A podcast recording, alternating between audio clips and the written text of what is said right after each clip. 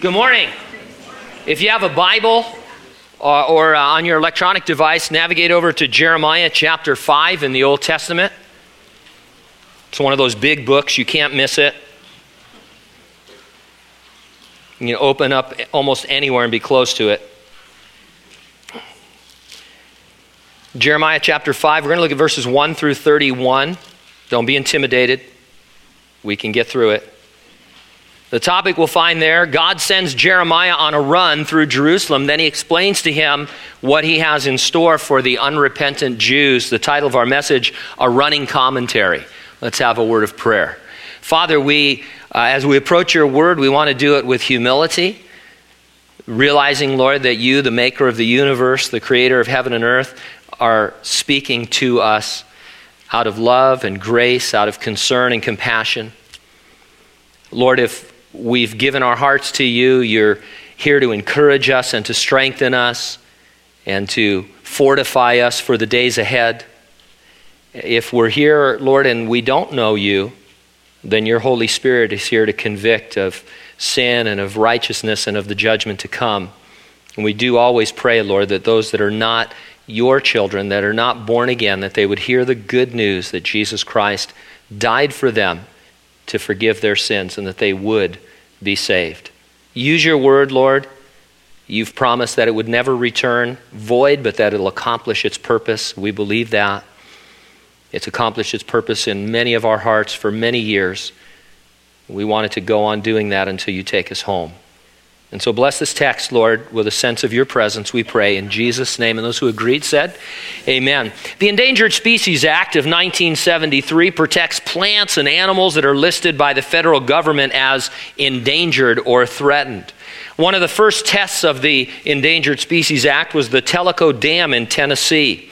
The project came to a, uh, a, halt when the Secretary of the Interior declared a small fish called the snail darter to be endangered.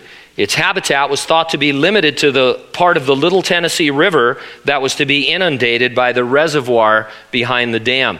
The case reached the Supreme Court, which concluded that the Endangered Species Act required it to stop construction of the dam, even though it had already begun before the act was enacted and $53 million had been spent.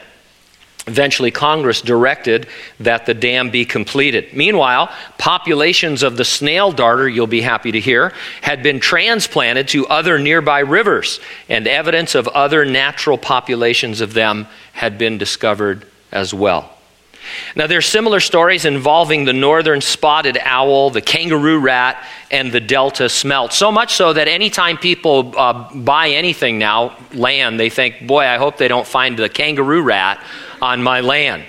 They're an endangered species whose presence halted the destruction of their habitat. Now, because of their refusal to repent of their sin, God was threatening to destroy the habitat of his presence on earth, the temple, and of his people, the city of Jerusalem. Before he sent the destroyer, he sent Jeremiah to conduct a survey to look for an endangered species. In verse 1, it says, Run to and fro through the streets of Jerusalem See now and know, and seek in her open places if you can find a man. If there's anyone who executes judgment, who seeks the truth, I will pardon her. If Jeremiah could find even one righteous person, then God would pardon the entire nation and withhold his judgment. As we're going to see, Jeremiah came up empty. He could find none righteous in and around Jerusalem. Now let's step into the text ourselves. If you're a believer in Jesus Christ, you've been declared righteous by God. Wherever you are, there is at least one righteous person on the scene. In your home, at your workplace, in your school, in your neighborhood. You may be the only one, but since you are there, God can use you to positively affect the habitat. The message today is simply that you are the one. If one seems a lonely number to you, then it's time to remember that in Jesus Christ, you're never alone. I'm going to organize my thoughts around two points. Number one, you can be the one the Lord is looking for. And number two, you can see the ones the Lord is looking for. Let's take a look, first of all, at being the one, verses 1 through 19. Now, if you're here for the first time, we're in the middle of Jeremiah's second sermon to the southern kingdom of Judah. The northern kingdom of Israel has been destroyed uh, by the Assyrian Empire. The Babylonian Empire is on the rise. The southern kingdom is in danger because of their sin. This second sermon started in chapter 3, verse 6, and it runs until verse 30 of chapter 6. On the surface, it's all about sin and God's judgment, but it also reveals God's will that his people would repent and therefore not perish. You see God's will right away in verse 1, which we already read, but let's read it again. Run to and fro through the streets of Jerusalem, see now and know, seek in her open places. If you can find a man, if there's anyone who executes judgment and seeks the truth, I will pardon her. God told Abraham he would spare Sodom and Gomorrah, those wicked cities, for the sake of 10 righteous people.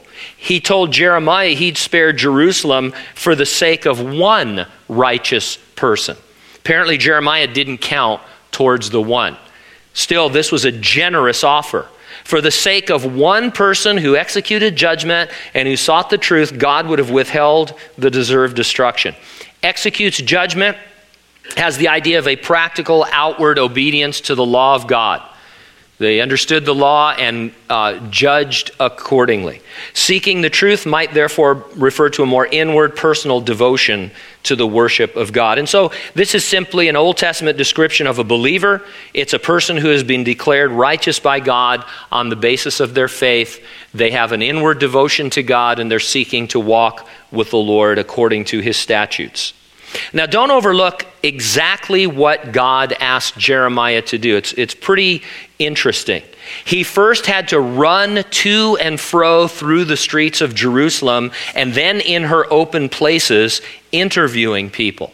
How long he did this, we're not told. But Jeremiah got up one morning, maybe several mornings in a row, maybe a week long, who knows, and his assignment was to strap on his Nikes and get his running clothes on and literally to run through Jerusalem, through the streets of the city, and then out in the surrounding countryside and somehow come into contact with every individual that he saw. I don't know if he ran up behind people and tapped them on the shoulder, if he came up to the front of them, and, and he, I don't know if he had a formula that he would ask them a particular question, but he somehow had to determine one by one by one if there was even one righteous person. And Jeremiah, as we read his book, we see he has a real heart for his people. He wants to see them repent. And so he's hopeful, I'm sure, that he can find a convert or, or a person who believes.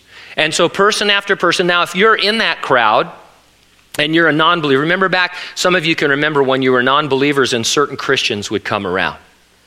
All of a sudden, you were super busy.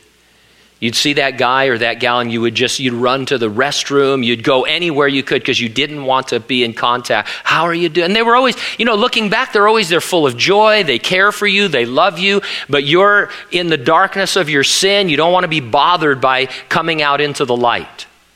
And, and so this is Jeremiah's plight. And so day after day after day, and he's running. He's not just walking. He didn't set up a booth. He didn't make it easy. He didn't ask people to come to him. He's running from person to person trying to find one righteous. And the symbolism of it just so beautiful.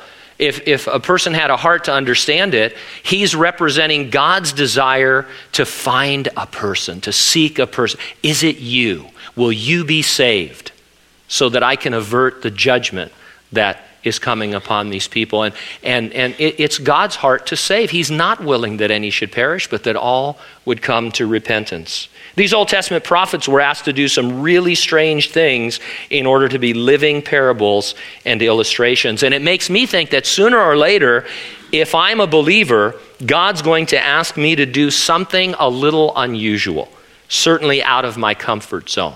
It may not be as strange as some of the things Isaiah or Ezekiel or even Jeremiah had to do, uh, but at some point, the Lord's going to whisper to your heart and say, Hey, I want you to go talk to that individual.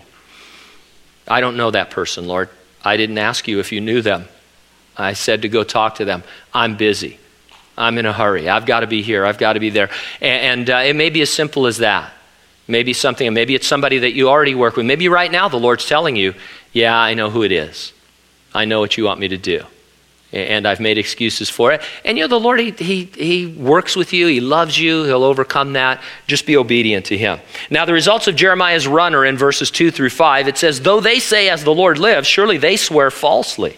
And so this was kind of the answer he would get. These Jews, they would say something along the lines of, Oh, we believe in the Lord, sure, no problem. But Jeremiah had a discernment from the Lord that they were swearing falsely. And so in verse 3, Oh Lord, are not your eyes on the truth? You have stricken them, but they have not grieved. You have consumed them, but they have refused to receive correction.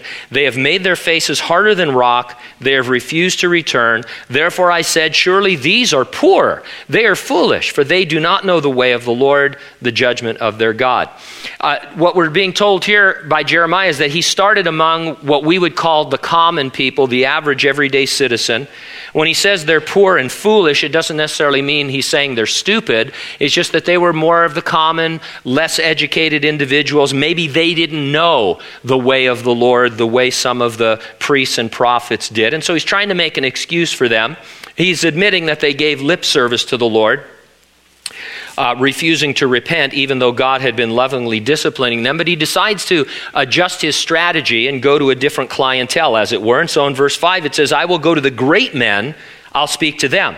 They have known the way of the Lord, the judgment of God. But these have altogether broken the yoke and burst the bonds. And so Jeremiah next went to the great men, meaning the leaders or the more educated, the spiritual leaders he discovered them to be rebellious. He'll have more to say on this in a little while. And so there was none righteous. Judgment could therefore not be averted. Verse 6 Therefore, a lion from the forest shall slay them, a wolf of the desert shall destroy them, a leopard will watch over their cities. Everyone who goes out from there shall be torn in pieces, because their transgressions are many, their backslidings have increased. When the national judgment came, it would be both swift and terrifying. It would be like being attacked by a wild animal out in the wilderness with no help around. Verse 7 How shall I pardon you for this? Your children have forsaken me and sworn by those that are not gods. When I had fed them to the full, they committed adultery and assembled themselves by troops in the harlots' houses. They were like well fed, lusty stallions, everyone neighed after his neighbor's wife. Shall I not punish them for these things, says the Lord? And shall I not avenge myself on such a nation as this? The sixth century Jews worshiped God, but they did so falsely. They went through the motions while simultaneously participating in the worship of the false gods, Molech and Baal.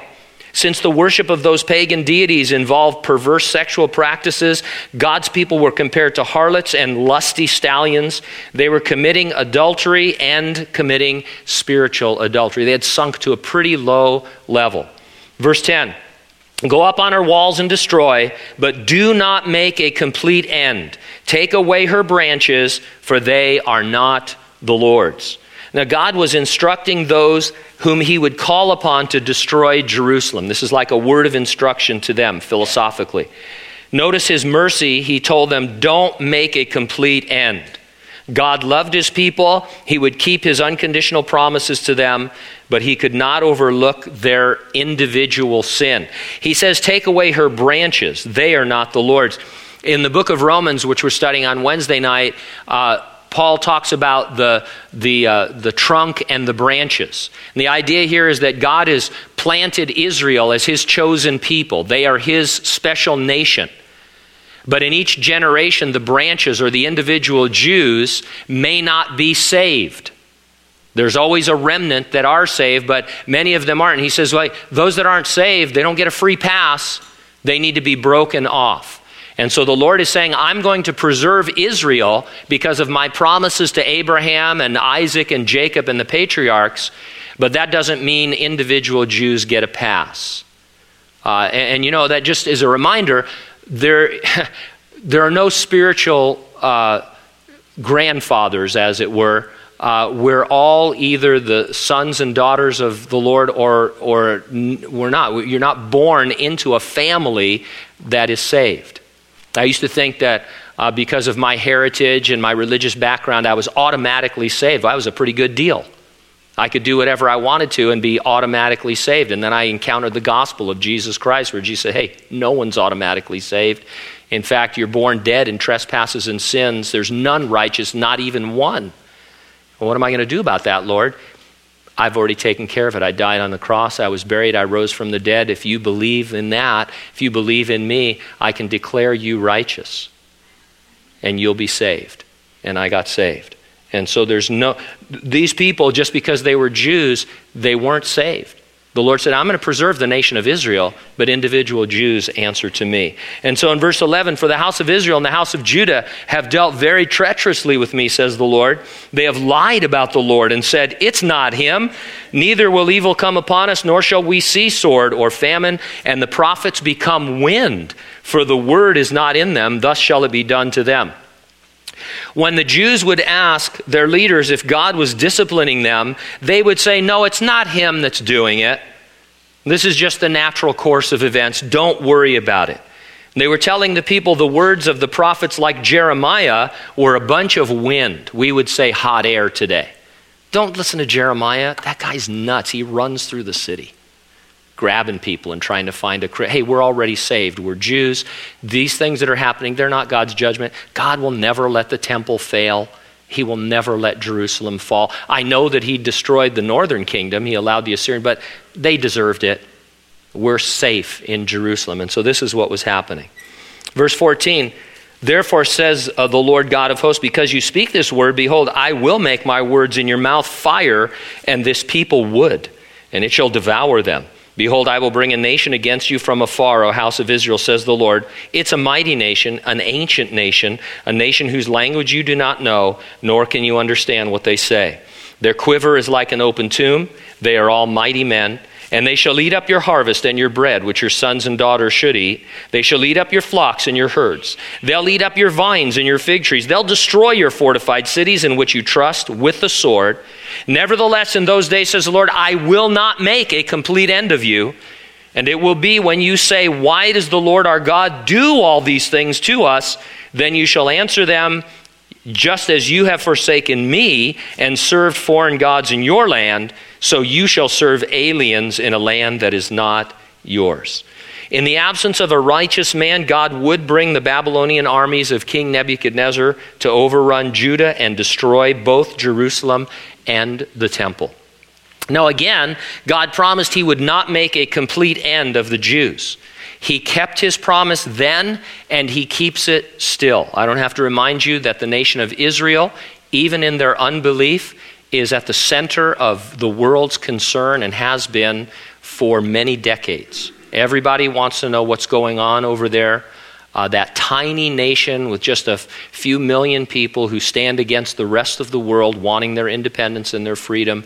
Uh, a day doesn't go by that we're not wondering and watching.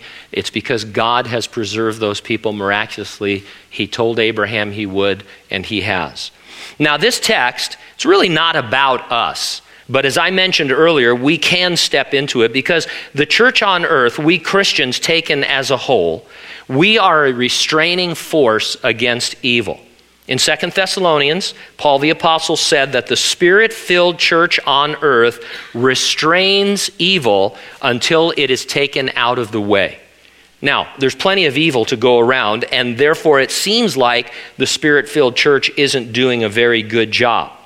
But when we are taken home at the resurrection and rapture of the church, evil will be unrestrained as Satan first empowers and then indwells the Antichrist to nearly destroy the planet in a mere seven years. And so, yes, I look around and I think, man, the world is a terrible, fallen, evil place. And that's true. That has to do with what happened in the Garden of Eden. Adam and Eve sinned, and it opened up that floodgate, and we're still dealing with that today. But if you want to see a really wicked, evil, terrible world, then read Revelation chapter 6 through 18.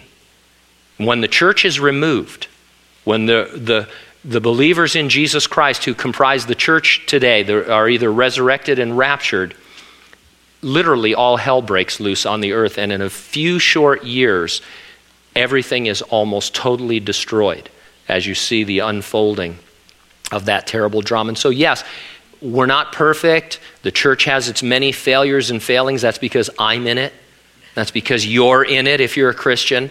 And we are, uh, you know, being sanctified. We're not fully sanctified. We're, we're you know, day by day trying, uh, it, the Lord is trying to cooperate with us to make us more like Christ. We're imperfect, but we are a restraining force against evil. Jesus once told us, You are the salt of the earth and the light of the world. He didn't say we could be or that we had the potential to be those things. He said, That's what you are because you're a Christian. Now, we can, you know, do things to make our salt less salty and hide our light under a bushel, but that's another matter. Jesus said, Listen, you guys understand you're my restrainers. You're my salt. You're my light. You're the righteous person wherever you are. And so, if the Lord conducted a search in, in your house or at your place of work or at school, He would find you as a Christian and say, You're the righteous person whom I want to affect the environment around you. And that's why I've put you exactly where you are.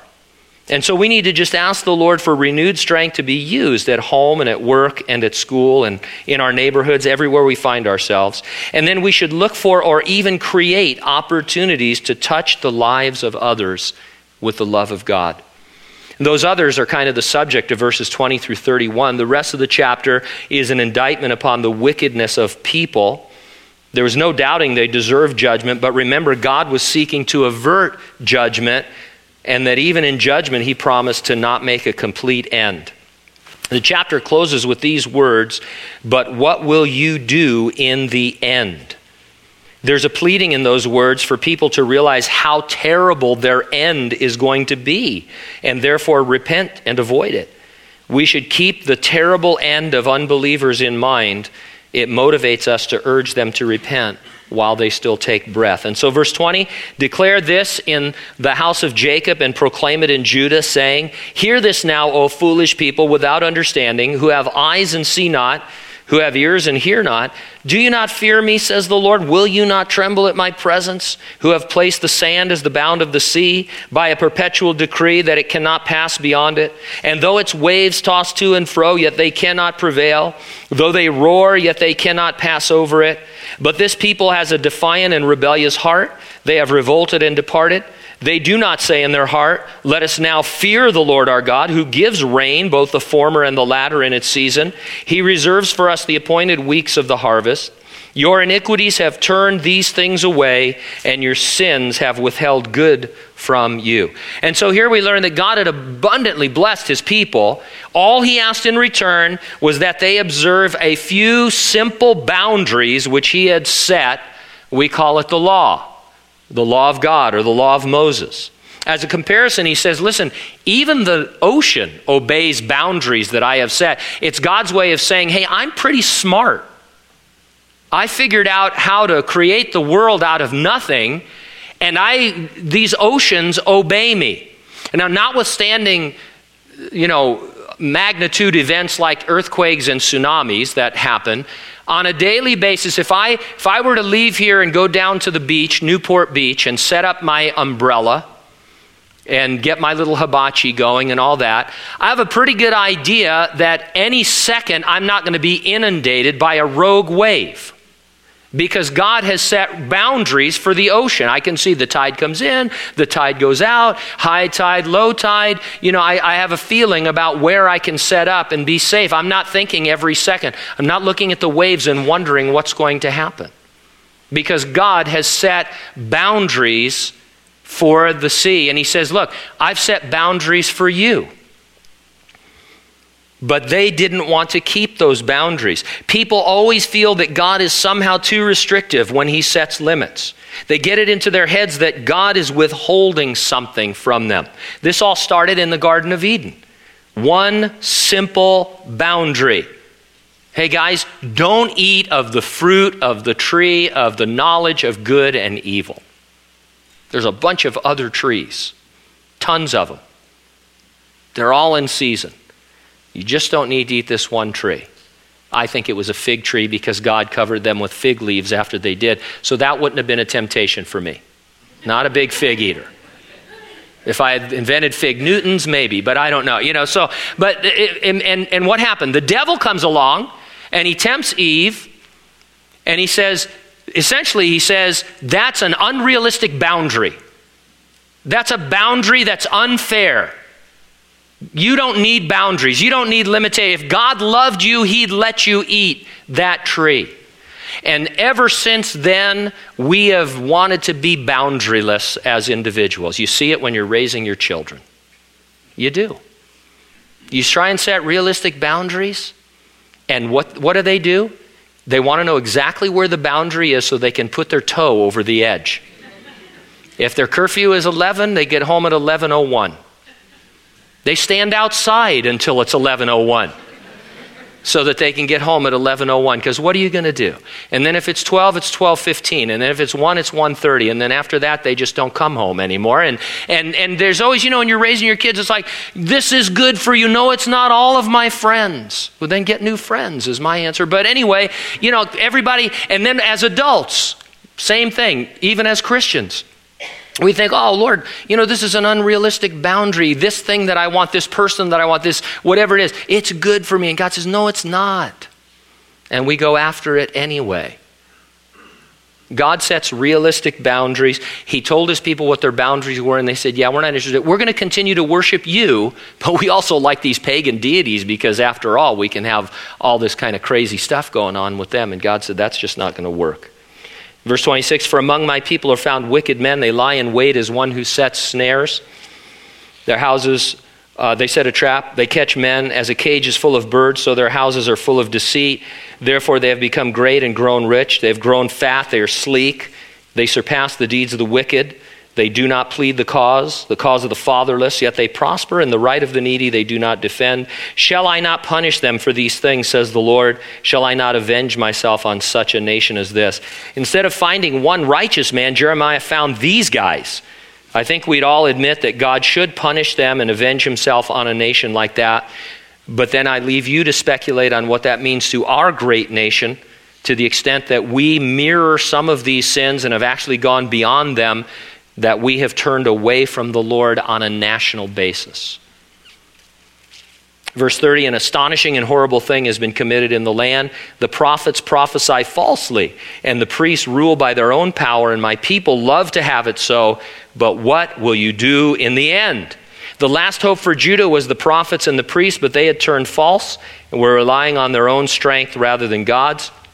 It should encourage us as Christians to stay true to the Word of God as inspired, authoritative, inerrant, and infallible. It should remind us to rely wholly on the power of the Holy Spirit, on His leading, on His enabling, rather than on anything man centered or man made. Again, this last phrase, but what will you do in the end? You know, both believers and non believers have an end. If you're a believer in Jesus Christ, you're going to end up at what is called the judgment seat of Christ, or the bema of Christ is the Greek word. It's a place of reward. You're already saved. It's not a judgment as to whether you're going to heaven or not. You're in. You've been resurrected. You've been raptured. You're before the Lord. It's you and Him. And the Lord wants to reward you. And He's going to reward you. At least you're going to get the crown of faith for being a believer. And then after that, it has to do with what you did out of pure motives for the Lord. You, you don't earn your salvation, you're not working to be saved, you're already saved, and then you continue to work for the Lord, serving Him. And here's the thing I think all of us would admit that when you finally stand before the Lord, when I finally stand before the Lord, I'm going to wish that I had done more. Not to earn my salvation, but just because I love the Lord and He loves me, and I wish that I had done more. I wish I had prayed more. I'm going to wish I had given more. I'm going to wish I had served more. And so while we have that feeling, when we're thinking like that, guess what? We should do those things while we have breath. We should redouble our efforts in these last days to pray and to fast and to serve and to give because the Lord is coming quickly. If you're not a believer, and for all non believers, a very different end is described in the Bible. If you keep reading in the book of the Revelation, you'll eventually get to chapter 20 after the Great Tribulation, after the second coming of Jesus Christ, after the millennial kingdom or the thousand year reign of Christ on the earth, there appears a great white throne. All the dead of all time who are unsaved will appear before the Lord at that throne, and they will be found uh, short of the righteousness that's required to enter heaven, having rejected Jesus Christ and his forgiveness of sins. The Bible says they will be cast alive into the lake burning with fire. This is the second death. It's a death that goes on for eternity. And so if you're here today and you're not a believer in Jesus Christ, that is your end. And, and this word is saying to you this is, this is the question God is asking you what will you do in the end? You know, as a pastor, as a chaplain, some of you have done this as well. When you visit certain people who are towards the end of their life, some people have the luxury of being, you know, knowing that they're going to die. And you say, hey, you're going to die. What are you going to do now at the end when you're about ready to set foot into eternity? You know, sadly, some people still will not receive Christ as their Savior. They trust in themselves, their own good works, in their religion, whatever it is when Jesus said, Hey, I'm the way, the truth, and the life. No one comes to the Father but by me. And so this morning, for all of us, for all of us, be sure that you've trusted Christ as your Savior, that you've asked Him to forgive you your sins, that you've been born again by God the Holy Spirit, because the end is something that all of us face. Amen? All right, let's pray together.